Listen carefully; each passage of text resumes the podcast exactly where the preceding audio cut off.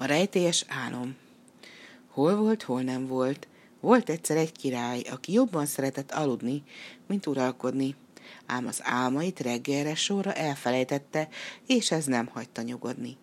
Egy éjjel a király rémisztő kiáltással riadt fel, s borzadva ült fel az ágyában. Azonnal magához hívatta a főminiszterét, de még akkor is reszketett félelmében, amikor a miniszter az ágyához lépett és aggódva megkérdezte. Mi történt, jó uram? Különös álmot láttam, és úgy érzem, valami rossz dolog fog történni velem, sóhajtott fel a király, és mesélni kezdte az álmát. A dzsungel szívében jártam, éjszaka volt, és nem tudom mi okból, de egyetlen testőröm sem volt mellettem. Felmásztam egy fára, hogy körülnézek. Óriási szerencsém volt. A legjobbkor döntöttem így. Egy szempillantással később hiéna csapat bukkant fel a közelben. Az állatok körbevették a fát, dühös tekintettel lestek felfelé, s nagyokat szökkeme próbálták elérni a lábamat. Reszkedtem félelmemben, hiszen bármelyik pillanatban leeshettem volna a fáról. Aztán megláttam, hogy három fiatal lovag közeledik az erdőben, erre megnyugodtam, mert azt reméltem, hogy ők majd megmentenek.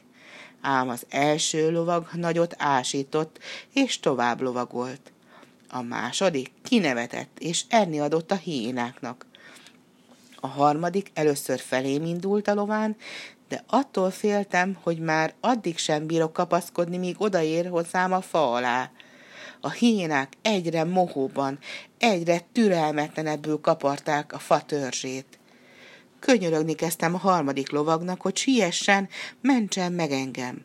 És aztán, kérdezte a miniszter, felébredtem. Ez valóban igen különös álom, uram. Nagyon különös. Ezért sem szeretnék az udvari álomfejtőhöz fordulni.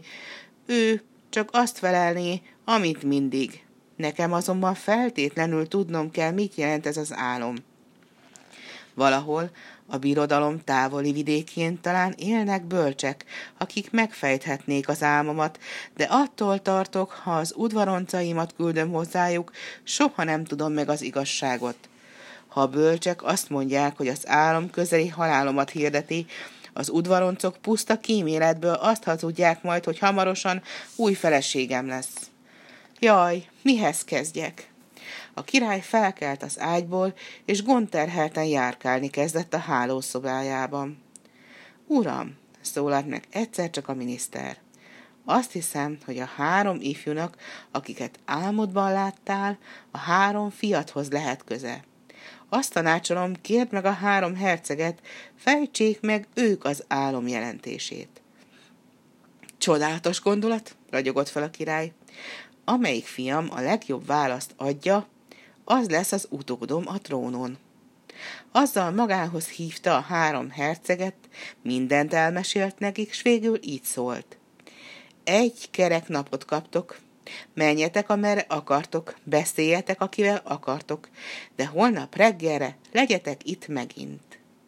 Az első szülött fiú dühös volt, amiért legszebb álmából felébresztették, visszabújt az ágyába, és csak délben kelt fel, addigra azonban elfelejtette az álmot is, azt is, amit az apja kért. A másik, két testvér, hajnalban útra kelt. Az egyik erre indult, a másik arra. A legfiatalabb fiú seregnyi álomfejtőt, csillagást és tanítómestert felkeresett, de egyik álomfejtéssel sem volt elégedett. Hát, ahogy ment, mendegélt, egyszer találkozott egy pásztorral. Ez a pásztor elmesélte neki, hogy a falu határában van egy domb. A domb tetején sötét barlang mélyén él egy furcsa anyóka, aki a jövőbe lát. Álmot fejt, minden tudó bölcs öregasszony. A legfiatalabb fiú nyomban elhatározta, hogy elmegy és felkeresi ezt az anyókát. Hegyen, völgyön átvágtatott a herceg, mire a távolban megpillantotta a dombot. Már igen fáradt volt, de leszállt a lóról, és kimerülten felkapaszkodott a sziklákon. A barlang előtt kicsit töpörödött anyóka állt, és a különös szinte fehér fényben játszó tűzfényénél dolgozott. A herceg meghajolt, és illendően köszöntötte az öregasszonyt. Dombok bölcs asszonya, kérlek, fejtsd meg nekem az álmot, amit az apám látott az éjjel. Az anyóka bólintott, és mikor a herceg elmesélte neki az álmot, így szólt. Elmondom neked, mit jelent ez az álom, ha cserébe feleségül veszed az unoka hugomat. Szó mi szó, a hercegnek esze ágában sem volt még nősülni, kis ideig tört a fejét, aztán azt kérdezte. Legalább vethetnék egy pillantást a lányra, mielőtt ígéretet teszek? Az anyuka kihívta a házból az unokahugát. Tüstén ki is lépett a barlangból egy lány, de az úgy festett, mint a madárjesztő, és amikor megszólalt, akár a szamárbőgés, olyan volt a hangja. Az igazat megvalva, kedves öreganyám, nem éppen úgy fest az unokahugod, ahogy a mennyasszonyomat elképzeltem magamnak, de nem bánom, elveszem feleségül, ha az apám elégedett lesz az álomfejtéseddel. Mondd hát hamar, mire véled ezt az álmot? Az apám attól tart, hogy a halálát jelenti. Így is van, felelt az anyóka. Ma este lehet, hogy meghal az apád. Ma este? kérdezte rémülten a herceg. Igen, ma este, de nem mondtam, hogy biztosan meg is hal. Valaki az életére fog törni. Többet nem árulhatok el. Kedves öreganyám, most megyek, sietek apámhoz, vigyáznom kell rá, kiáltott fel a herceg ijedtem. Jóra való, hűséges fiú vagy, mosolygott az anyó. Menj utadra, de egy szót se szólj senkinek arról, amit mondtam.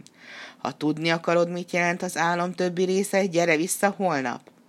A herceg lóra pattant, s épp jókor ért a palotába. A király már aludt, de a herceg még el tudott bújni az apja szobájában. Mikor éjfélt ütött az óra, az ágy alól egy idegen bújt elő tőrrel a kezében. Le akarta szólni a királyt, de a herceg előugrott rejtek helyéből, előhúzta a kardját, és a földre lökte a támadót. A király felébredt, hívatta a szolgáit, a szolgák pedig elfogták az ismeretlen férfit. A palotában hamar híre ment, hogy mi történt, és mindenki a király szobájához sietett. Ott voltak a miniszterek, a generálisok, az udvaroncok, és a király legidősebb fia is odaszaladt álmosan. Ám az idegent senki sem ismerte fel, az pedig egy szót sem szólt, hiába is kérdezték. A herceg elmesélte, mi történt, és azt mondta, Apám, meg kell tudnod, mi más jelent még az álom. Vissza kell mennem a dombok bölcs asszonyához. Várj csak, veled megyek. Magam szeretném megköszönni ennek az asszonynak a szolgálatait. Ha ő nincs, most halott lennék. Vigyük magunkkal a foglyot is, az anyóka talán meg tudja mondani, hogy kicsoda. Útnak indult a király a kíséretével. Reggel lett, mire felértek a domb tetejére. Illendően köszöntötték az anyókát, aki a tűz mellett ült és a kezét melengette. A király szívből megköszönte neki, amit értetett, aztán megkérte, mondja el, hogy mit jelentett még az álom. Olyan világos, mint a nyári ég volt, felelt az anyóka, hogy az őrök magadra hagytak a dzsungelben, azt jelenti, hogy hanyagság és érzéketlenség vesz körül.